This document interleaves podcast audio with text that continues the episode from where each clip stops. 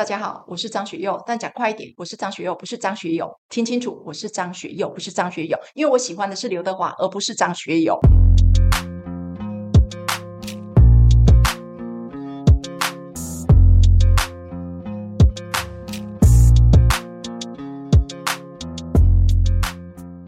大家好，欢迎来到小老板的灿烂人生，我是频道主持人刘胖。那为了避免第一次收听的听众不了解这个频道在做什么，我再简单的介绍一下。这个频道呢是透过创业前辈跟专家们的经验分享，来帮助小老板们靠近发财、远离破财的频道。在创业的过程中，你一定会遇到很多的阻碍，就像炸弹一样。而前辈的经验呢，就像是拆除炸弹的方法一样，希望可以帮助准备创业或正在创业的小老板们少踩一些坑，少走一点歪路。本期的主题啊，是我们创业专家的经验分享系列第。六级，听说小本生意不用开发票，哎，我一个人做生意就不用成立公司跟开发票了吗？本集的来宾呢，我们邀请到时代记账师事务所的创办人张雪佑记账师，我们欢迎他。Hello，大家好。好，那我来为张记账师，我叫他雪佑好了。好，好，我帮他做个背景介绍。那他本身呢，其实有服务多家的制造业跟工程或者是买卖的业者。那为了更好的服务客户呢，他也考了人身以及产物保险业务员的证照，还特别去进修了劳资。管理的课程，而且拥有丙种的治安卫生主管的证照，哦，本身是拥有多样的证照，哦，其实，哎，这个是比较正式的介绍。我跟你讲，我们已经认识学佑很久了。这个就要来介绍一下他个人了。学友啊，他是有一点印令人非常印象深刻的地方。据说你有丰富的相亲史，这个不知道说是好还是不好。还可以跟大家分享一下曾经经历过的相亲人数大约有多少？因为因为我是非常的晚婚，我在三十六岁才结婚。是，那我是生长在一个比较传统的乡下地方的一个家庭。那父母呢都认为，大概专科毕业以后，二十四岁应该差不多就到了适。婚年龄，再加上呢，呃，父母周遭呢充斥着许多非常非常热心的这些亲家国丈，西，大家真的是非常非常热心，嘿，三不五时呢把他们家好康的，或是还不错的啊，然后就介绍给我。你讲样一个东西，我同学都常常跟我说，嗯，诶，奇怪，我竟然有。八年跟我先生认识的这个八年的那个抗战史，但是呢，这中间呢，我总共有十二年的相亲史。这相亲史想起来大概有七八十位。如果你认识张学友，你也在线上，麻烦你笑一下就好了，因为也可能你就是我相亲的对象。哇，天哪，这太劲爆了！OK，我我们感谢那个学友的自我介绍哦。那相亲的部分，这个也是他的另外一个 经验，未来有机会可以再跟大家分享。哎，等一下，我想到一点哦，要很有行情才有办法一直。断的被相亲呢？你相亲不代表是我有行情，也有可能我是被三的那一位嘛。你可以体力，好，好，回来回来。不论是相亲经验，或者是协助中小企业哈进行这个记账服务，他都非常有经验。那我们直接切入我们今天的。我们要聊的问题，嗯好，那我想来跟学佑请教一下，就是为什么会想要再多考产险业务员，或像人身保险业务员，或者是甚至进修劳资管理课程，甚至也取得了丙种治安卫生主管的证照。我好奇说，这样子不会已经超出了你身为记账师的这个服务范围？其实这是跟我自己的个性本身的个性是有一定的关系哈。嗯，我的个性就想要提供给客户比较优质又比较完善的服务，是因为。这个是我学习的一个动力，我想要好的服务，所以我不断的学习。那么在这个行业里面，我只想要做出是不是有这个差异性？是好，跟我其他的记账师，首先我要谈的大概就是，其实记账师是一个经过国家考试登录之后从事会计服务业工作的。对，就它记字面上的解释，一般都认为啊，就是记账。其实记账是不是只是单纯记账？记账的工作呢，除了哦记财务账、税务账。申报税务、税务咨询，还有那些呃工商服务登记的这些范畴，而我们记账室呢，它服务的对象大部分都是广大的中小企业。那全台湾呢，从事这种记账业的这种工作，这种会计服务业呢，其实工作有重叠的部分，除了我们记账师之外，还有就是会计师跟啊报税代理人。啊，报税代理。对，那其实这些零零总总加起来，这些的呃家数，大概从事这个会计服务业，大概。全台湾有一万两千多家，就是说市场上的竞争者其实是众多。是，那台湾呢，真正需要我们去呃记账服务的这些业者，大概中小企业来讲，大概八九十万家。哇，那平均下来，等于一家事务所能服务的客户顶多大概七十家。嗯，那还有一点哦，我刚刚讲的这个一万两千多家的一个会计服务业，每年还在增加当中，嗯因为记账师还有会计师，它是一个经过国家考试的一个证照资格。对，那只要证照资格考过了之后呢，你就可以取得这个投入我们这个会计服务业的嗯这个职场的一个入门。所以呢，我这个生只会越来越多嗯。在我这个轴周固定的时候，我我这个版图固定就是这样子。啊，我要如何在这么呃竞争的的产业里面去杀出重围？了解。哎，你对刚好提到一个名词叫做税务代理，可以跟听众介绍一下，它跟记账师跟会计师有什么不一样？好，在民国九十三年前呢，这个记账及报税代理人，因为当时还没有记账师法，那是九十三年以前呢，其实它是一个就地合法的一个呃会计工作职业，就地合法。所谓的就地合法，真的就是当初只要呃你有兴趣，对然后对税务有一番了解，你就可以帮人家记账。他不用去查验他任何学历或者是什么。呃，不用，哦，是，对。那后来呢？呃，我们的另外一个产业叫做会计师，对，呃，他对于呃这个不需要经过这个考试照，对，对对对，你看会计师他是国家考试，高等考试，高等考试及格的，但他觉得说啊，你们不用考试，你就可以跟我做同样的工作，嗯也许啦，部分不是全部同样的，那他会觉得这是不公平的，啊，所以在九十四年前，那民国九十四年前，这个记账式法还没有通过之前的税务代理人，他们就地合法，只要你在当时，只要你年满三年以上的职业，你就拥有这个资格。OK，那。对，等到九十四年以后，记账式法啊，那就是颁布之后嗯，那记账师就规定哦，再来往后的人就必须要参加国家考试。对，哦是的。OK，那我大概了解。也感谢跟我们简单的分享一下这个台湾这个税务的一个小小的历史。是好那呃，刚呃，其实重点就是在这个差异性啊，市场上的差异性。是，专业人员要提供服务要有差异性，才会被人家看见。相对的，我们创业者也是需要有商品上的差异性，才会被消费者看见。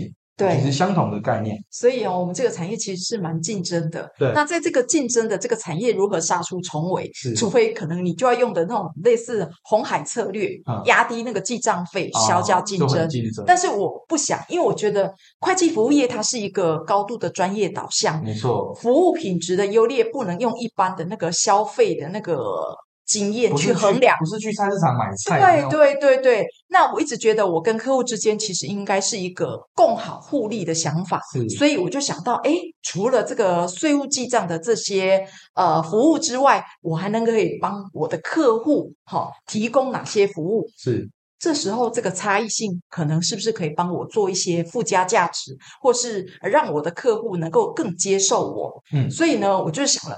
同行有没有什么比较不愿意涉猎又觉得比较复杂的部分？因为其实台湾早期我负责的台湾应该是说台湾早期，它经济真正的火车头都是靠中小企业，而我负责的对象也刚好是这一群中小企业。那这个中小企业呢，当初它在呃国际竞争的市场，它要怎么生存？其实主要是台湾企业靠的是中小企业在后面给它贡献。支撑它，那这些中小企业呢？它如何贡献呢？可能就是来自于低成本、低毛利，才让这些企业在社呃国际社会上有这个竞争力，嗯能够立足在世界上面。那低成本、低毛利，相对衍生的就会有是低薪对啊。低薪的这个市场呢，其实在这个业界其实是一个常态，在中小企业里面，即便在民国七十三年开始实施的劳基法，大多数人都会哦，因为不懂，也不正视它，所以呢，这种是属于那种工作条件最底线的这种法令呢，一般人没办法接受，啊，什么意思？没办法接受是什么？所以没办法接受，就是说，因为我要低薪哦啊，你也给咱依诈弄诶啊，我讲回来，哎我责任制哦，好、嗯啊，所以呢，我可能两万块就请你就做到死，可能全部都含在内。就是包你包你这个月什么事都要做这样子，嗯，对对对，所以呢，其实这种剥削劳工的情况层出不穷。是对，久而久之，你看到现在政府在这几年重视到那个弱势劳工权益，包括一例一休啊，那职业安全卫生法、劳动事件法、劳动检查法、性别平等法这些东西，其实这些东西都是维护劳工权益，可是资方不得哈不重视它。所以，二我服务的对象是中小企业，规模其实不大。对，那一人企业它可能就算了，可是如果假设呢？即便一个早餐店，我卖鸡排；饮料店，往往其实不是一个人可以独立完成这个业务需求。没错，那想必征才就是必须咯。那有征才呢，就会有劳资问题的产生呢。好，比如说呢，假设今天过年啊，我做餐饮业、做饮料店的生意大好，对不对？员工要不要请他来加班？要，要，对不对？要不要给加班费？要，只有这样就够了吗？不够，为什么？知道吗？原来聘雇员工还有很多细节嘞，你不可以违违反两系平等法啦，不能违反什么就业服务法啦。哇，真的有一点复杂喽，开始复杂，复杂到哪里？当员工进来的时候，我要不要跟你打个契约？有劳动契约，要不要帮你加劳健保？对不对？是不是要做个劳退的提拨？那公司有没有工作守则？我们可以帮员工做这个请假规则，然后做个什么 KPI，对不对？做个员工奖惩规则。然后员工是不是跟我之间有没有符合这个劳资会议的条件？我们有没有去做报备？我们有没有呃员工退休资遣费啊？是不是要报薪资？它是应税还是免税？那员工如果发生职灾等等等，其实这些问题都是呃一个企业雇主，只要你有聘请员工，就一定要考虑到的问题。其实你跟你说这些跟记账报税有关系，我觉得很有关系。嗯，对。哎，我想请教一下，我以为是。大公司或者是有规模的上市贵公司才需要到那么完整的一个服务，所以听起来像是一间早餐店啊，或小到一间饮料店，三五个人也需要这么完整的一个就是劳资或者是呃劳务关系的这种这种协助这样子。没有错，因为呃劳资关系并不会是因为劳方的人数少，劳资关系就不存在，是，然后也不会因为说呃你今天只有聘请一两个员工。他就可以免去劳基法的一些规范。哇，那那这点我觉得其实给很多小老板的听众真的是一个非常大的启发，因为大家刚开始创业一定都想着怎么生存，是。可是其实你在想着怎么生存，当你请第一个人开始，你就已经有管理的问题。你管理怎么员工，他怎么去运作，这是一回事。但是我们要讲的是。法律层面的东西，没错。你请的第一个人开始的那一天，甚至你在面试他的时候，你跟他之间就有一个法律关系、劳动契约的产生，是，那就有很多你要去注意的，因为在法律上你就被课予。你就已经法律会告诉你说，你身为老板，你应该要做什么事情。对一个雇佣关系里面，你的雇主你就必须对你的劳工、对你的员工，你该尽的责任就必须要做。不只是这样，刚刚讲的是呃，我们刚刚说的是，其实是我学这个劳资管理这一块。那后面还有一个就是最主要产险。那这个产险呢，其实保险是帮企业主当一位守门员的一个工作，他守的是。风险的门，其实在这个职业过程当中，我刚好碰到呃，还有一个还不错的、有人心、有度量的企业主。那本身这个企业主呢，他们所从事的是一个工程业的性质。是，我们都知道，工程业其实它风险性是比较高的一个产业。那他发现说，哎，其实员工很卖力的帮他公司赚钱。那有鉴于员工他是其实是我们企业里面一个重要的资源。那除了给予报酬之外，万一有一天，发生了风险，那企业主如何保护好这个资源？也就是如何帮这个员工，呃，能够呃，企业主本身可以发挥他的社会责任。所以呢，他想说，那是不是还有什么方式我可以帮我的员工？因缘机会之下，哦，我就想学习到这个保险，做了这个保险的规划。为什么会想到做这个保险规划？是因为。针对这种呃高风险的族群的这种员工，我们万一他发生事情的时候，我是不是可以减轻员工因为执行勤务发生事故的当下，员工不只是本人或是他的家属，他可以获得抚恤赔偿，让员工的经济上其实是无后顾之忧。可是另一方面，除了这个之之外，这个保险的规划其实他也帮了雇主的一个忙。为什么？因为雇主。本身是为企业有这个保险，他可以把这个风险委托在保险身上，他可以抵减这个方方那个抵减这个风险，特别是这种工程业的职灾发生率非常高，员工一旦如果发生意外，甚至严重的有可能会请让这个企业勒令停业的这个呃危险性都存在的。所以白话讲，其实就是说，你这风险的问题没有处理好，可能一件发生，你这公司就倒掉了。有可能，哦所以在才会针对这个职业安全卫生的课程，我会特别再去进修，考上证照，然后呢，希望就是呃给客户更深一层的咨询服务，这样子。非常棒的分享。接下来想要再跟雪佑这边请教一下，就是说，在网络上啊，我都会看到很多的所谓什么叫小规模营业人啊，或者是说，哎，我不用开统一发票，因为我生意做很小，我是小本生意哦，甚至呃，有的人是像从 SOHO 开始接案嘛，譬如像是翻译啊，哦，或者是绘图啊。那要么就是做设计的嘛，或者是帮人家写程式等等。很多人就觉得他就一个人接案，他也没请人，营业额也不高，呃，不需要开公司，也不用发票。那想请问说，这样的观念是正确的吗？呃，我先讲一下，您刚刚问的是一个小规模营业人，对不对？对，那小规模营业人，你们认定就是啊，老板就是觉得很单纯，因为我的生意是小小本生意嘛，对对对不对？那是不是可以直接免开统一发票？然后先认定什么叫做小规模营业人？小规模营业人一定是行号组织，哦，哦，对，来，因为为什么？因为公司组织，国税局会认定你公司组织它就是有能力开发票，所以公司组织一定必须开发票。哦如果你不想开发票，你认认为自己的规模不大，那你第一个选择的就是行号组织了。嗯，小规模营业人呢，一般就是规模小、项目单纯、单价低，然后交易量交易比较零星的一种查定课征的那个小规模营业人。那怎样才算是规模小、交易零星呢？其实针对行号来讲，只要是起征点，我们讲起征点就是你每个月的营业额要超过哦，销货如果销售货物超过八万，那你刚刚是不是讲什么 SOHO 族？对，或者是什么翻译啦、绘图设计啦、这种好，这种叫做销售劳务哦，啊。销售劳务呢，它超过四万。那刚刚讲的是销售货物超过八万，你超过这个起征点，你就必须要向国税局去申请一个税籍登记。嗯，好，这个是门槛，对，八万跟四万，这是门槛。但是呢，你的天花板不能够超过二十万，所以介于销货，呃，销售货物是介于八万到二十万，销售劳务是四万到二十万之间，这个我们就称之为小店务。国税局呢会依照营业人来申请，哦，告诉我你做的是什么行业，你的地段在哪里，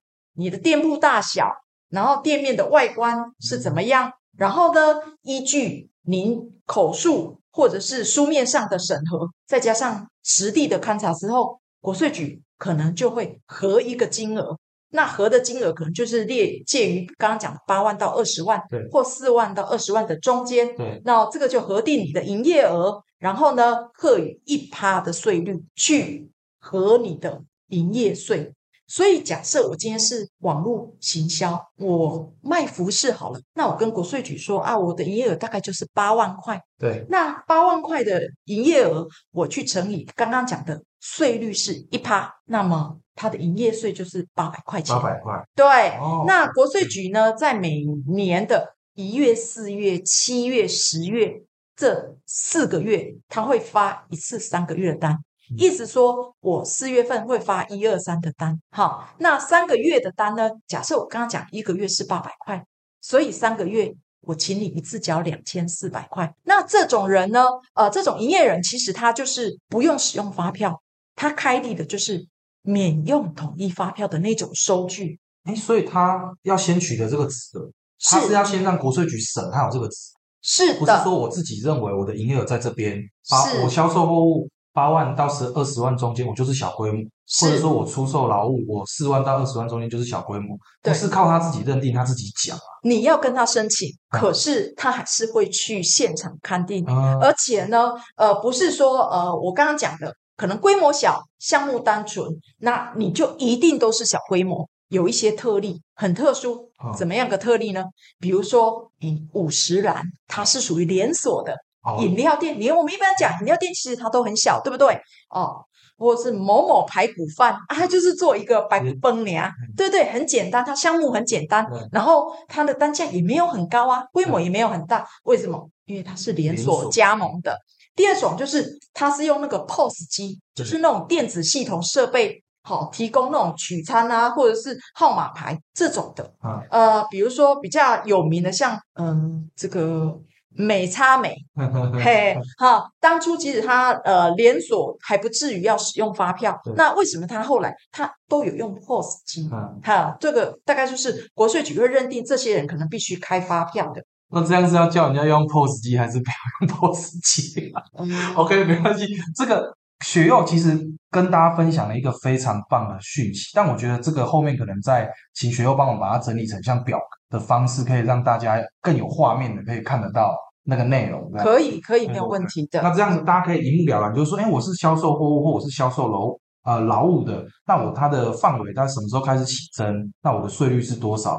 我这样子就很清楚的可以了解到。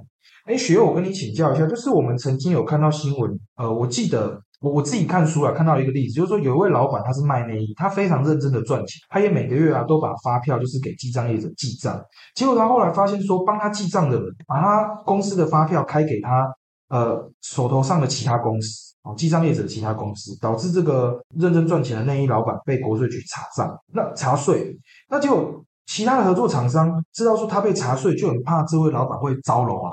嗯，因此纷纷要求你这位老板，就是说，你以前开支票那些我都不要了，你以后要货款也不能开票，不能开长期票，我就是要你的现金或者是开本。那像这样子的状况，这这些认真做生意的老板，他们可以怎么预防？因为他们根本就不知道说，哎，有会不会有一天碰到这样子的记账业者？那针对这个问题啊，我跟学友大概先聊一下，他有帮大家整理五个重点，要提醒各位小老板们可以怎么样来做预防的动作，这样子啊，这麻烦学友。嗯嗯，首先呢，呃，这个记账业者客户一定要找他有无证照。哦，正好、对对对，他是不是借人头的情况？是因为为什么有证照的业者，他就绝对是受财政部或监管会的监察，就是监督惩戒，是这是很重要的。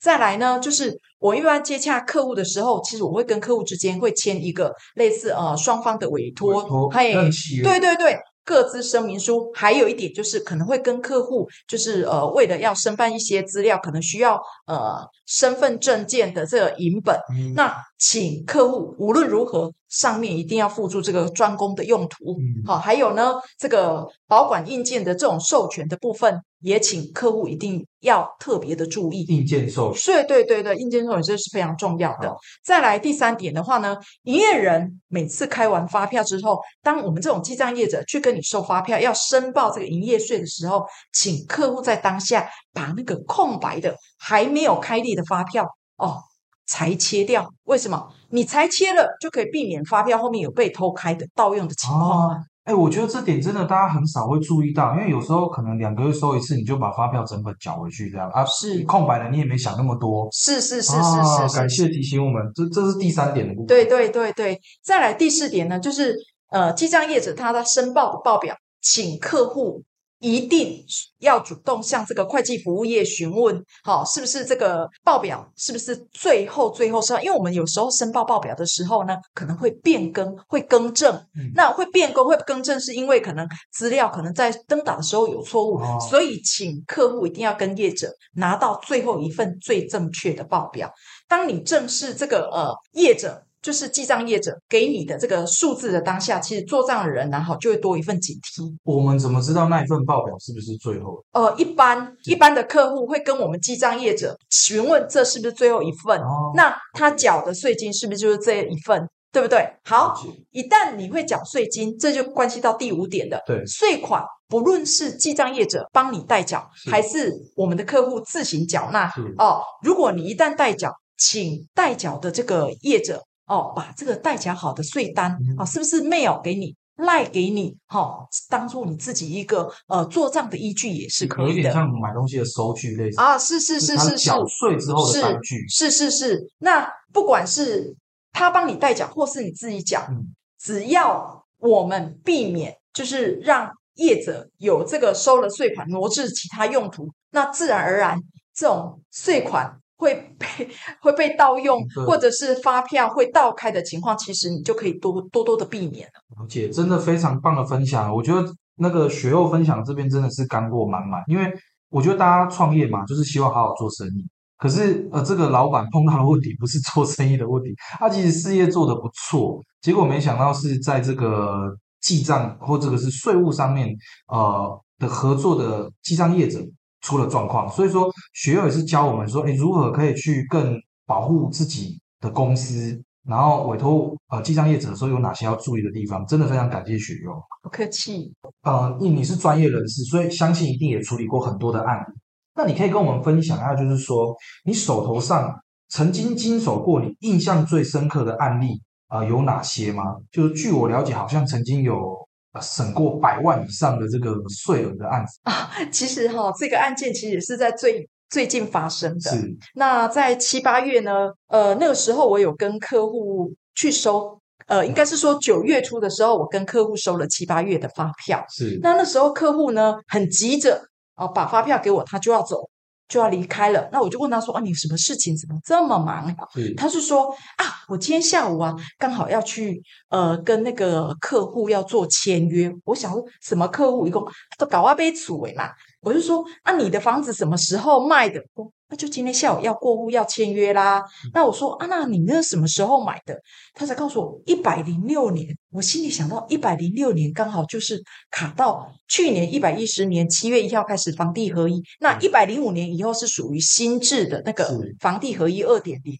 那么我就问了哦，你当初买这房子大概多少钱？对那你现在又卖了多少钱？价差了，对，因为呢，新制的房地合一呢，它是利用价差，嗯然后再来呢，你持有的期间去算它的税率，然后呢，呃，国税局会请你去呃，就是缴发这个呃税款。突然我才想到一点，我就问了，诶，啊，你这房子谁在住？他说啊，我们一家都在住啊。我嗯就想说，那你们一家在住，那所以大家的户籍都在这里，是不是？嗯他说没有，说那房子谁的名字？他说我的名字啊，但是我父母户籍挂在这边。哦我说，哎，等一下，那你们这个房子卖的，你们是不是有买房子？他说有，我有另外再买一个两千多万的房子。是我说两千多万的房子，那那个房子是谁的名字？他说也是我的名字。嗯我就想，哎，那明明你就是符合我们那个资产重构退税。是资产重构退税就是当我卖的资产小于我新购买的资产，那这两年他们两个买卖中间差两年，只要在两年之内，这个资产买价大于卖价的话，它可以申请资产重构退税。但是资产重构退税它有一个条件，它必须是自住房地。所谓的自住房地，就是指你必须是房屋的所有权人、个人，或者是他的配偶，或是未成年子女，必须有户籍。在在那个在这两个房子以内，他才可以呃使用这个资产重资产的重构退税。那我其实帮客户算了一下，以他告诉我他的那个呃呃旧房屋的买卖价，然后算起来的税率，他大概要缴三十五趴的税率，是那合计起来就要两百多万了。好恐怖啊！对，然后我就想说，那既然这样子的话，你这边的房子是你父母的，那我就另外另问他一下，父母户籍设在这边，那你有没有可能你其他的子女的户籍是不是有可能迁进来？对他说啊，我的小孩子未成年，因为一定要符合未成年。对，那这个未成年的小孩子呢，他户籍是在云林。我就说你几点要签约？他说四点。我说现在十点还来得及，赶快赶快回园林，把他的户籍迁过来这边。那所以这个后来这个客户真的，他就是呃，他有申请到这个资资产重购退税。哇，天哪！我我觉得这真的太惊讶了案例。你看这一来一往，你就是一个资讯落差就差了这个两百四十六万。不然那个 客户可能买了之后，后来才发现说，哎，还要再补缴两百四十六万的税金。要其实他知道要缴两百多万，但他不知道可以资产重购退税。哦啊，天哪！那也许他他是不符合资产重构退税，那可能呃地政士或是其他的呃买卖房仲业者不知道，其实他是不符合的。是那他要赶快符合这个呃条件的话，他必须要赶快做这个动作。方法，对对对，那刚好就是呃，我我刚好懂这个部分，那我刚好也可以帮上他的忙。对，就是对这个客户来讲，其实呃互相学习啦。呃，这真的是一个差异性服务的关键的，因为我们刚刚有听到，其实记账是呃学佑他在之前服务的客户主要是偏呃像是中小企业型哦，行业别的话像是工程工程业、业买卖业或是制造业或这样子，制造业，哎，很难想象到，其实你看哦，在个人房屋的买卖上的税金，他也了解，而且知道这样的资讯，一来一往就省了两百多万。哦哪里哪里，这是呃记账业者不是只有记账，因为税务各种税务我们都必须要涉猎的，是是是对。太太棒了，很高兴可以邀请雪佑来上今天的这一集。那在最后的部分啊，就是你还有没有什么想要跟我们准备创业或已经在创业的听众们来分享的？这样子，好的，呃，其实，在这个竞争的各行各业里面，你要杀出重围，势必就是要拥有这个差异性的产品，对不对？那有差异，它的独特性、它的特点可以吸引客户，它的专业与众不同的服务